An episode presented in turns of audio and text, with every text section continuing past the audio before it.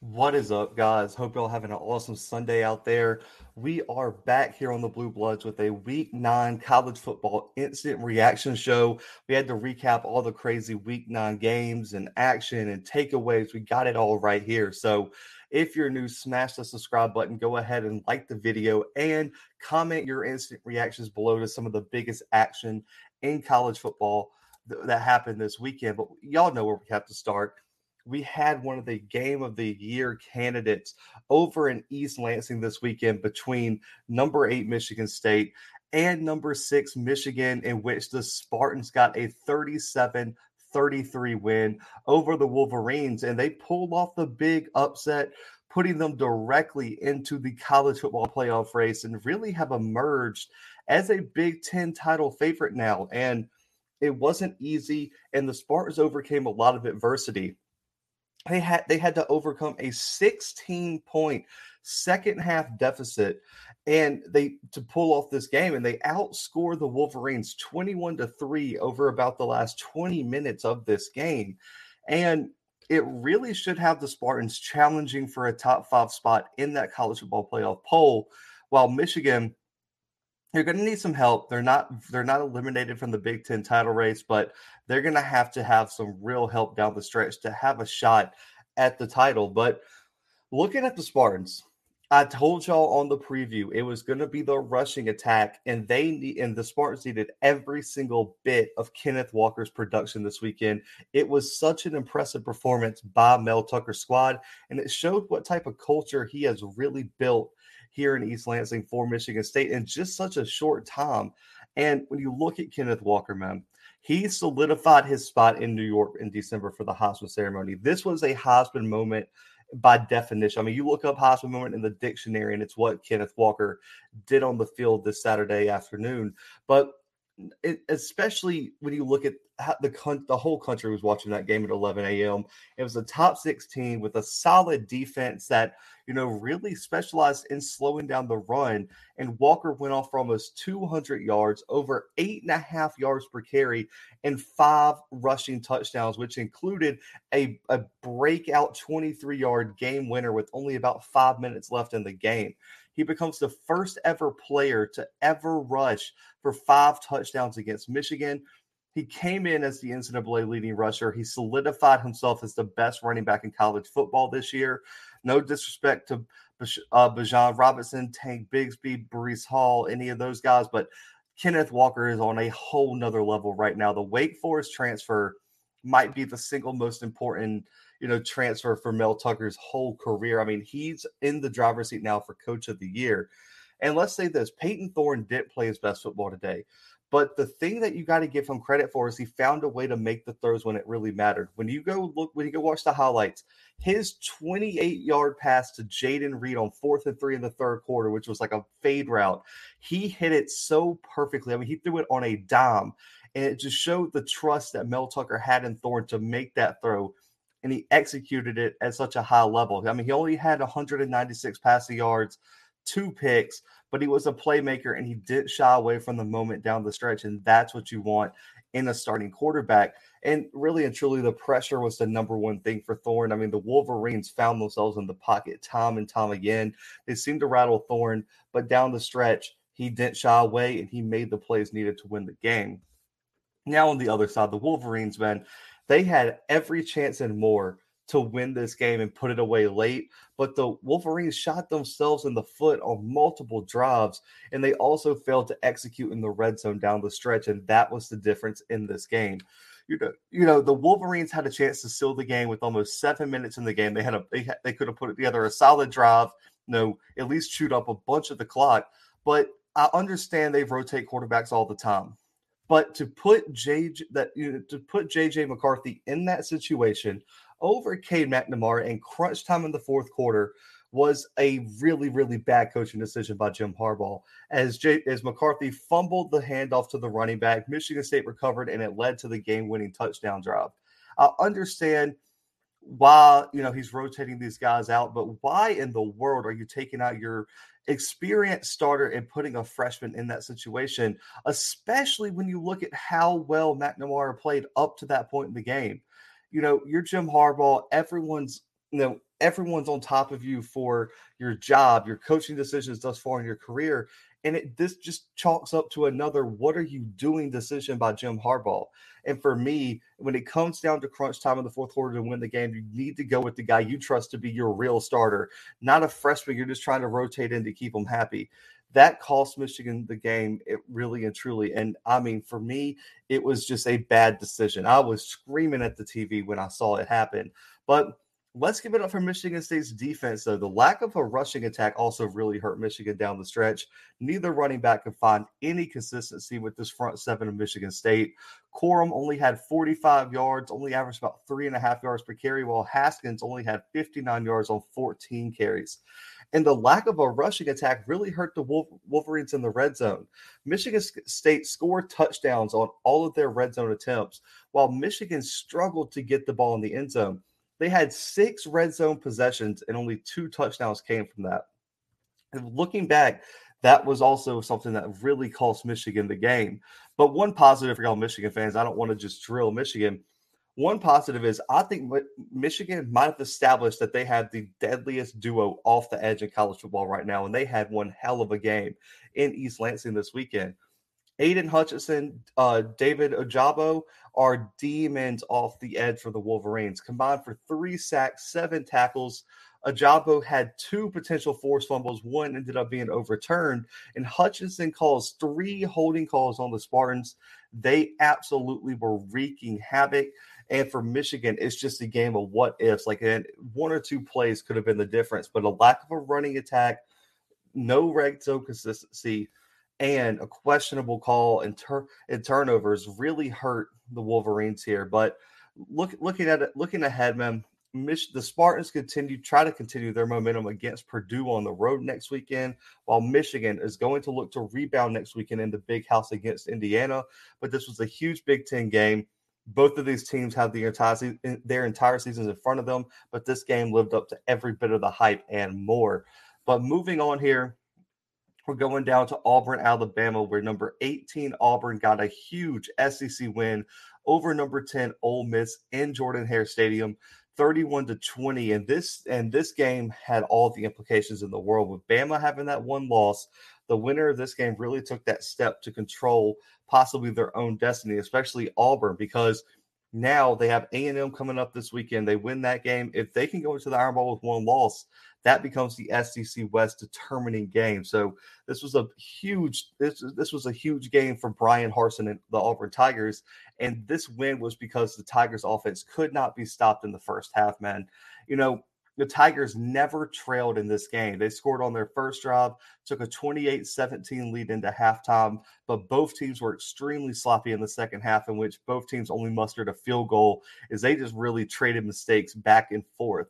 But Matt Corral had a had a ankle injury in the first quarter. He returned after about a drive and a half, but he really failed to find any rhythm as his Auburn defense just seemed to make key plays in the red zone when it counted most. But when you look at the strategy, man, it was a heavy dose of Tank Bigsby and Bo Nix for the Tigers. Both had outstanding performances. And I said on the preview for Auburn to win this game, Bo Nix and Bigsby were going to have to put it all together together. They all season it's been either Bo Nix was great or Tank Bigsby was great, and they never really could match up, and they really synced up this weekend, and it it it was the perfect recipe for Auburn football. And the defense held Ole Miss scoreless on four red zone attempts, including a giant interception from Jaylin Simpson in the end zone. And the Tigers' offense scored on four of their fir- four of their five first half drives, and it, it was it was an absolute perfect performance by Mike Bobo's offense. I mean, Bigsby 140 on the ground, over six yards per carry, and a rushing touchdown.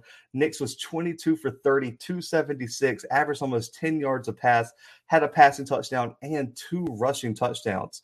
And when you look at how Auburn did it, it really seemed to throw Ole Miss off, but they used a heavy dose of 12 and 13 man personnel. in case you don't know what that is, the first number stands for running back, second for tight ends. So 12 personnel, one running back, two tight ends, 13, one running back, three tight ends.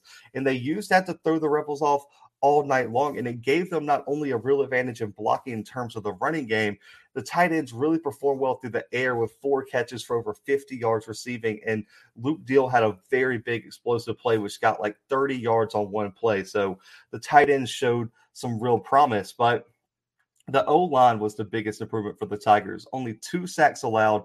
The Rebels only mustered four tackles for loss, and they were the key for Auburn running for over 200 yards on Saturday night. While Zakoby McClain on the defensive side had himself a game 14 tackles, two sacks, two tackles for loss, was all over the field. And Auburn's running defense really benefited from finally getting Owen Pappoe back. He's been out since the Penn, the, the Penn State game, and the front seven did a great job. This Ole Miss rushing attack is so explosive. They held this Ole Miss attack to, to no explosive runs over 15 yards, and both starting running backs only had neither of them had over 60 yards total rushing. So it was a great performance overall, uh, you know, all around by Auburn. And Jordan Hare was rocking. They did the throwback orange face mask. It was something to watch on in prime time on Saturday night. But the Rebels came into this game as a top 10 team. They showed some real promise, drove right down the field on their first drive, got a field goal, but red zone miscues, penalty, and a lack of defensive ex- execution really cost Lane Kiffin's squad. Matt Corral was banged up early, but you got to give him some props for coming in, toughing it out. But Corral was held scoreless through the air for the first time this season, and his 19 game passing touchdown streak came to an end this weekend. He still threw for almost 300 yards, had 45 yards rushing, a rushing touchdown, and had that crucial um, red, zone interception. But the Ole Miss O line really didn't help Corral at all. He, he was under pressure most of the night. Auburn had three huge sacks, and they were in the backfield consistently against Ole Miss. But I want to give props to uh, Jahcour Pearson, who was a walk-on wide receiver, stepping up at the Rebels wide receiving spot due to some injuries. That wide receiving corps was real thin. He had a huge game, seven catches, 135, almost 20 yards per catch. He was the biggest target, and he made a lot of plays down the stretch to keep Ole Miss in this game. But you're looking at this Bryan Harsin team two losses with Penn State on the road, and then of course they lost to number one Georgia just a few weeks back. But this is back to back top 20 wins for this Auburn team in the SEC. And you're looking at Bryan Harsin's, you know, staff like, man, there's really something going on here on the plains that I don't even myself didn't see it coming. I don't think the the most diehard Auburn fans saw it coming. This team's getting consistently better every week. Bo Nix has seemed to responded to being benched, and on this night, on this Saturday night, he outplayed Matt Corral, which is a huge statement for Bo Nix's legacy at Auburn and this season's turnaround. But the running game emerging was huge, and the wide receivers finally stopped dropping passes, and you can tell what the potential of this Auburn team was. But the Tigers look to continue their two game win streak over SEC opponents when they travel to College Station next weekend, while the Rebels look to spoil Hugh Freeze's return to Oxford when Liberty comes into town next weekend in a huge matchup there. That's going to be a packed house in Oxford. I can't wait to see that one. But moving on to the Big Ten then. Number five, Ohio State versus number 20, Penn State in Columbus. Ohio State escaped with a big win, 33 24. And this game experienced more ups and downs than just about any other game this weekend. And the in the Nittany Lions, you got to give them credit, showed a lot of life early. But in the but the Buckeyes showed they can respond to adversity and found a way to make the plays to win the game, guys. But the game opened up two fumbles on the first drive by each team. Penn State held a 7 3 lead almost the entire first half. Then Ohio State scores two touchdowns in the matter of less than two minutes thanks to a huge fumble return. And then the Nittany Lions go down to get a field goal right before the half. And this was a cru- this was a really a three point game up until Penn State made the crucial interception late in the game. Ohio State turned it into points, and then the missed field goal at the end of the game really sealed it for the Buckeyes, who escaped with a big win. I do want to say this: if you're a Penn State fan, you had to be, I guess, optimistic at this game because they fought. The Penn State really showed some energy and fight, eh, which was really lacking in their game against Illinois last week. And if you're a Buckeyes fan, yes, it might not have been pretty. I talked to some of the Buckeyes guys I know, and they said there was a lot of pessimistic fans right now. But the number one thing for me Ohio State showed that they can win games where they didn't play their best in, and they they played a really good game against a really good team and found a way to win. So you still got to give them credit for that. But the Buckeyes offense had a huge night, over 460 of total offense, but a slow start really hurt them early. But Stroud and Henderson seemed to find their rhythm as the game wore on, and they were the biggest factors on Saturday night.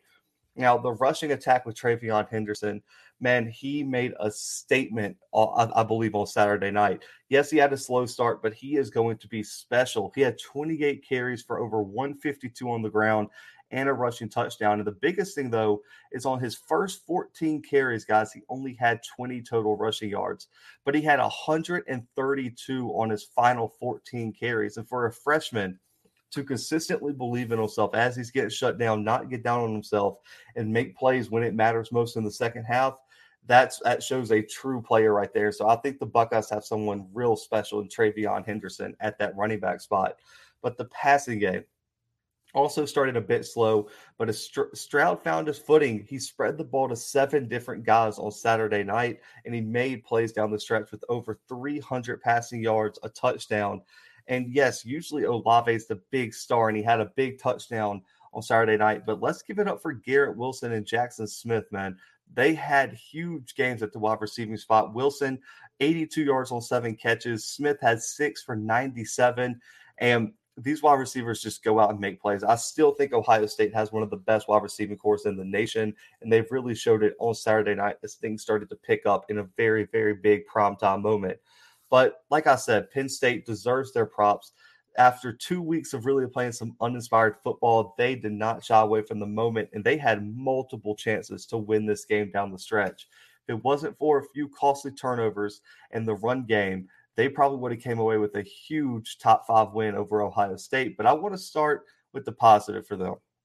A passing game put on the show, especially when you look at the pressure Ohio State generated all game long and the lack of a run game.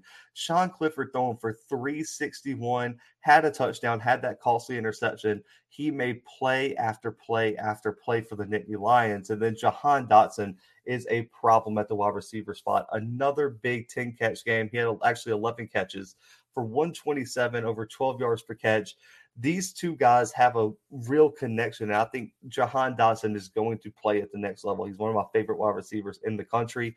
But give props to Sean Clifford for sticking with it. He was getting hit all night long, running for his life, but he continued to make plays and almost put up 400 yards passing on a solid Ohio State defense. But the key, you know, the key thing missing for Penn State has to be a rushing attack. It has killed the Nittany Lions in like like three straight games. It could have changed the Iowa game. It definitely hurt them against Illinois where they ran for over 300, but they only had 33 rushing yards on 29 carries this weekend, which is only 1.1 yards per carry, and no running back had over 20 yards rushing. That cannot happen against a top five team. If they had any sort of balance, Penn State probably would have had a great chance to win this game. But I don't know what's going on with James Franklin's offensive line and these running backs. But Lovett from Baylor hasn't been a big contributor. Noah Cain has not been able to establish his rhythm.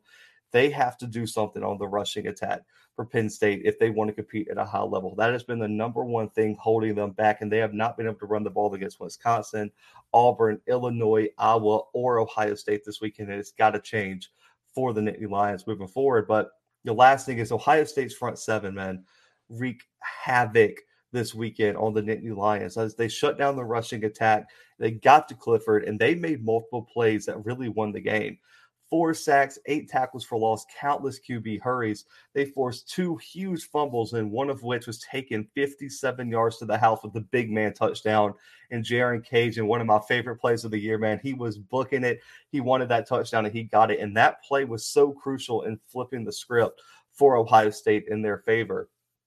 But looking ahead, man, the Buckeyes continue their college football playoff push against Nebraska next weekend in Lincoln, and the Nittany Lions look to end their losing streak on the road against Maryland in an important Big Ten game next weekend. But the final game will break down completely. Number one, Georgia continues their dominance over Florida in Jacksonville 34 to 7 and it was a huge rivalry game. The Bulldogs continued their their this ridiculous season but this game was a much closer than the scoreboard predicts. I'm going to be honest with y'all. The Bulldogs scored 21 of their 34 points in less than two and a half minutes in the eh, late in the second quarter, and the and the Gators never recovered from that momentum shift. But the Bulldogs, man, I'm gonna give y'all a stat. It doesn't even seem real to me. They have now outscored their eight opponents by a score of 303 to 53. And this defense has continued to be elite week in and week out, while the offense finds a way to get it done, even though it always isn't pretty like it wasn't this weekend. But the Gators still find themselves with the quarterback question mark. Anthony Richardson really struggled in this start for the Gators, and turnovers really cost him the game. While Emory Jones played solid down the stretch, so it leaves a lot of questions for Dan Mullen and who is the quarterback moving moving forward. But the Georgia offense, let's just say, didn't have its best game of the season. But with a defense like they have, which I think is like college football, like legacy type defense, where it's one of the best we've ever seen did enough to pick up the slack. They capitalized on the Gators' mistakes, and it shows how dangerous this team is, guys. Guys, they went 34 to 7, and they probably had their worst performance of the season. I mean, maybe you could say the Clemson game on the offensive side of the ball, but I mean, they had one of their worst performances of the season and still won 34 to 7 over a team that's been ranked pretty much all season. I mean, the rushing attack was the backbone of this offense, man. The passing game was a bit flat today, but this stable of running backs for the Bulldogs, man, still grinded out almost 200 yards rushing. And today, it was less of a by committee approach. Zamir White, 105 on the ground, seven and a half yards per carry and a touchdown. He was the main guy, while James Cook still had 46 yards and a touchdown. But it wasn't that rota- that big rotation that we've seen. They knew Zamir White was the guy, and they kind of rode him. As Stetson, as Stetson Bennett didn't have his best game, but he still delivered a big touchdown in the second quarter off of a turnover. 10 for 19, 161, a touchdown, two picks.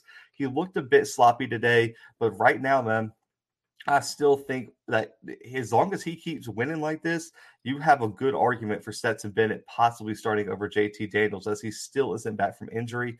But it's going to be interesting to see what Kirby Smart decides to do down the stretch.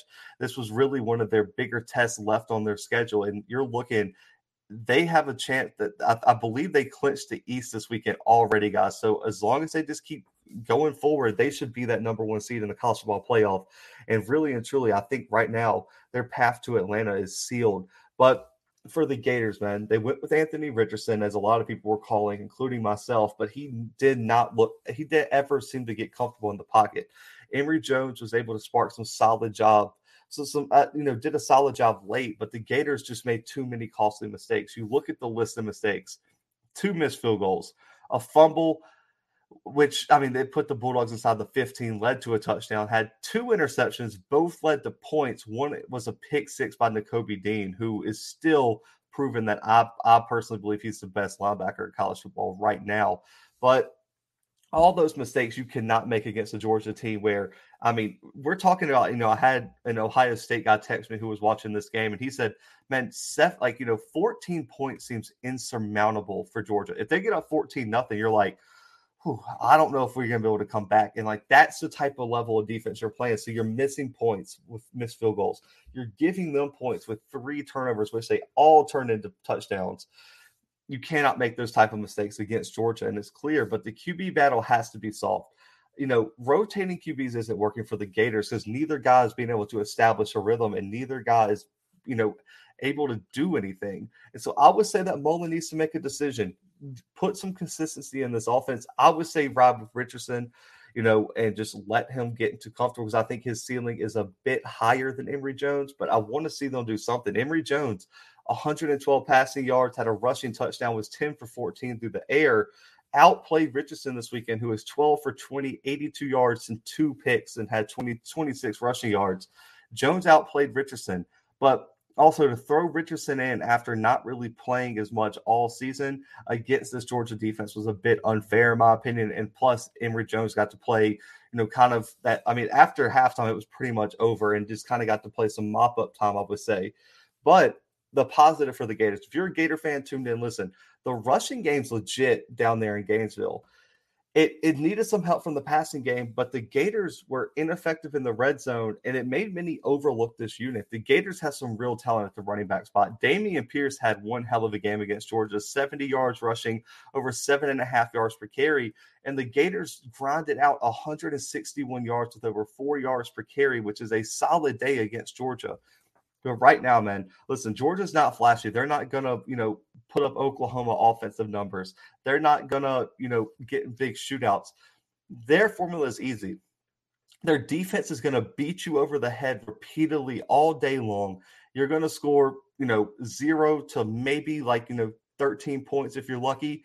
And the offense is just going to run the ball down your throat. And Stetson Bennett, the mailman, is going to mail in just a few throws to put you in the grave, man. And it is just a basic formula for Georgia right now, and no one's going to be able to stop it right now, in my opinion. But they look to continue their impressive run against Missouri and Athens next weekend. And the Gators got to travel up to Columbia to face the South Carolina Gamecocks in a must win game for Dan Mullen. I'm just going to put that out there. We'll talk about that later. But just a few other takeaways from you know week nine action. We'll recap them here briefly, but number two Cincinnati beating Tulane 31 to 12. It was a very unimpressive win for Cincinnati as they struggled most of the game and pulled away late. The only thing helping Cincinnati is that Tulane almost, you know, really got into Oklahoma week one. So it's kind of saving them a little bit of perception. But if Cincinnati and Luke Fickell want to be in the playoffs, for sure, they have to win better, you know, or buy more and look more impressive than they look this weekend against Tulane. Number nine, Iowa upset by Wisconsin 27 7. The offense has disappeared in uh, in Iowa City for the Hawkeyes. Man, they went up to Madison. Wisconsin ran the ball down their throats. You know, they finally had a game where Graham Mertz didn't turn the ball over a thousand times, and that shows. I really think Wisconsin's a good team if they just don't turn the ball over. They got a solid defense, a solid run game, and Graham Mertz has some potential. They just can't turn the ball over, and I think they showed what their real potential was when they played a Wisconsin brand of football. But Iowa has some real trouble, and Kirk Ferentz has to decide what he's going to do about that offense because it has just turned into an atrocious mess over there in um, Iowa. Number 11, Notre Dame escapes a tough matchup against North Carolina 44 34. I thought this was a very impressive win for Notre Dame. Missing, you know, all American safety Kyle Hamilton, probably a top 10 draft pick against a deadly passing attack with Sam Howell. And the Notre Dame offense has slowly but surely started improving. And this was a huge win for Brian Kelly's team. I thought Notre Dame looked very, very impressive this week. And I thought this was a big win for the Fighting Irish as they continue their march for one of those outside college football playoff chances and also a New Year's Six ball. So big win there for Notre Dame. Number 12, Kentucky upset by Mississippi State 31-17. You know, I, I, right now, man, I don't really know what to make of Kentucky. They they played so well all season long, but Mississippi State gave them some real trouble with that pass game with Will, Will Rogers and Mike Leach is quietly putting together a solid squad. Mississippi State sitting there with wins over uh, number 12 Kentucky, and they also got a win over a top 15 Texas A&M team. So Mississippi State's no pushover, man, and they're playing really good football down there under Mike Leach, under the radar. They still have some huge games. They get a ranked Auburn team, they get a ranked Ole Miss team, so they got some chances to make some noise down the stretch. And you can see Mississippi State sneak up in to that top half of the SEC West. So big win there for Mississippi State over Kentucky. Baylor pulls it out over Texas. We previewed that game here, and it, and Baylor just made enough plays down the stretch, man. They, they play good defensive football down the stretch in that run game. Just found a way to make enough plays. Dave Aranda's team is playing high level football right now, and for me, I think they're the biggest threat to Oklahoma because of how good their defense plays and how well they run the ball. I think Baylor Oklahoma is, could be the Big 12 matchup of the year right now. Also, number 17 Pitt Heisman contender Kenny Pickett had a tough day against Miami. Miami pulls out a second ranked upset under Manny Diaz, and he said, "Y'all thought y'all put me on the hot seat. Watch, watch me go." And I think Tyler Van Dyke at quarterback has been a revelation for this Hurricanes team. D'Eriq King's injury was unfortunate, man. I'm wishing him the best recovery, but it could have been the best thing to happen for the Hurricanes as Tyler Van Dyke has been balling for two weeks, outplayed Heisman candidate Kenny Pickett down the stretch because he didn't have the turnovers. Kenny Pickett still put up big numbers, but he needed some help from his defense. And Miami gets a huge upset over Pitt this weekend in, in Field, too, on the road. So let's give Van Dyke and Manny Diaz the squad some real credit. Houston upsets undefeated number 19 SMU. It was a shootout, and Houston was just able to jump ahead early, and SMU could never really recover. And Houston's defense just made one more stop than SMU's did to really win this game. But now, that AAC race is looking interesting because Houston and SMU, Cincinnati, all these teams have an argument to be in that top 25. So for me, the AAC is very, it has some teams at the top that really can make a noise. And so for me, Cincinnati needs SMU and Houston to continue to make an impact because they need those wins on their resume for the college football playoff. Um, San Diego State also suffers their first loss to Fresno State. And man, Jake Haener had a day, and San Diego State's offense just couldn't put it together. And Fresno State just played one of their better games. They rebound after a series of tough losses. So let's give Fresno State some credit there.